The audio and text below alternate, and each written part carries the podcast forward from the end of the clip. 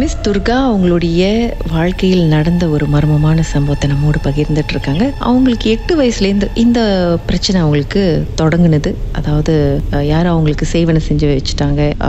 உடம்பெல்லாம் வந்து அந்த உருவம் வந்து கடிச்சு வைக்கும் அடிச்சு வைக்கும்.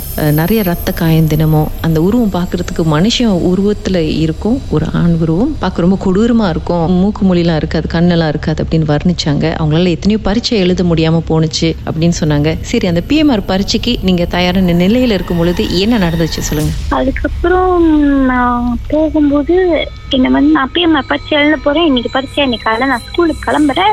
ஆஹ் என்னை வந்து வேற ஆள் நினைச்சுக்கிட்டீங்க. ஆஹ் இது வந்து துர்கேஷ் இல்ல. யார் இது?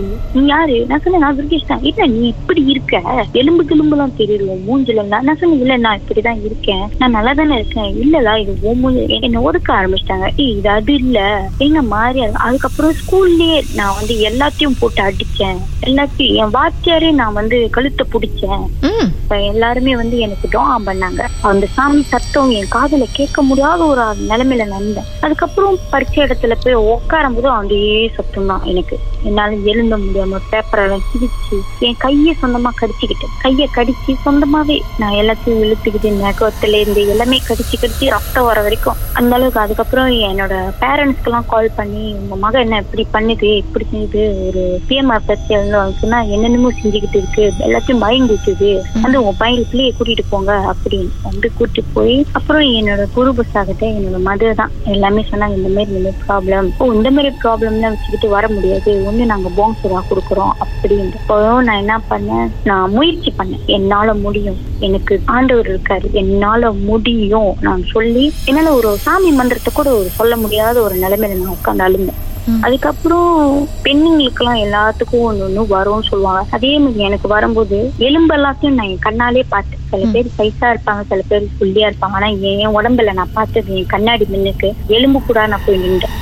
நானா? ஆனா என் முகம் எல்லாம் வந்து எப்படின்னா ஆண் ஆம்பளை மாதிரி இருக்கேன். சொந்தமாவே முடியெல்லாம் வெட்டிக்கிட்டேன். இங்கிட்டும் அங்கிட்டும் இங்கிட்டும் அங்கிட்டும். இத்தனை வருஷம் ஒரு எட்டு வருஷமா ஏழு எட்டு வருஷமா நீங்க இந்த மாதிரி சஃபர் பண்ணிருக்கீங்க. அம்மா வந்து உங்களை எங்கேயும் கூட்டிட்டு போய் பார்த்தாங்களா? அதுல என்கிட்ட ஒரு தேர்ட்டி தௌசண்ட் செலவு பண்ணி தைலனுக்கும் போய் கூட்டிட்டு போய் ம். அஸ்லிக்காரங்கிட்டயும் கூட்டிட்டு போய் எல்லாம் எடுக்கிறேன் எடுக்கிறேன்னு சொல்லி காசை தான் இது பண்ணானுங்க. கடைசியா ஒருத்தவர்கிட்ட தான் போனோம். அவருக்கு வந்து எண்பது வயசு.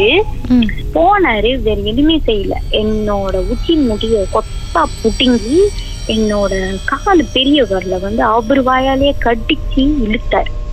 அப்பயும் மீறி வரல. கடிச்சு இழுத்து உடம்புல விளையாக்கி ஏழு விதமான பூல என்ன குளிப்பாட்டினாரு. குளிப்பாட்டி பிறகு அதுக்கப்புறம் ஒரு மாசம் நல்லா இருந்துச்சு. அதுக்கப்புறம் ஒண்ணுமே இல்ல. அதுக்கப்புறம் கொஞ்சம் கொஞ்சம் தான் அழுகுற சத்தம் கதற சத்தம் என்கிட்டயே வந்துரு. அதுக்கப்புறம் அந்த விசாட்டு தான் பார்த்து பார்த்து பார்த்து பார்த்து ஃபுல்லா அவர் தான் பார்த்துக்கிட்டாரு. அதுக்கப்புறம் அவர் மூலியமா தான் எடுத்து எங்களை கூட்டிட்டு போய் புடுகாட்டு அவங்க மலாய்க்கார சுடுகாட்டுல என்னை உட்கார வச்சு என்னமோ சாமிலாம் கும்பிட்டு அந்த இது தோண்டி புதைச்சாரு. இல்ல இதுக்கு மேல உங்க பிள்ளைக்கு எதுவும் இல்ல. அப்ப எங்க அம்மா சொன்னாங்க இத்தனை வருஷமா கஷ்டப்பட்டுக்கிட்டு இருக்கேன் பிள்ளைய வச்சுக்கிட்டு பிள்ளைக்கு எதுவும் ஆகல. இதே வேற ஒருத்தவங்களா இருந்தா எப்படி சொன்னா வேற நிலைமையில இருந்தா பிள்ளைங்க ஏதாவது செத்து இருக்கும். அதுக்கப்புறம் அந்த உஸ்தாட்டு வந்து எடுத்து இப்ப கூட அந்த உஸ்தாட் வந்து பாசவி ம். அவரு போல உண்மையால ஒரு உஸ்தாட் வந்து கஷ்டம் கிடைக்கிறது. சரி அதுக்கப்புறம் எப்படி உங்களோட படிப்பை நீங்க வந்து?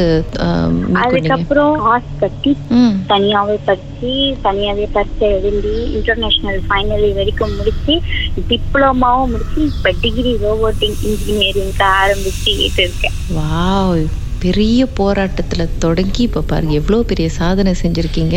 All the best you degree மட்டும் இல்லாம இன்னும் மென்மேலும் நீங்க வந்து உங்களோட படிப்பிலையும் வாழ்க்கையிலும் முன்னேற எங்களுடைய வாழ்த்துக்கள். All the best you Sure, கண்டிப்பாக்கா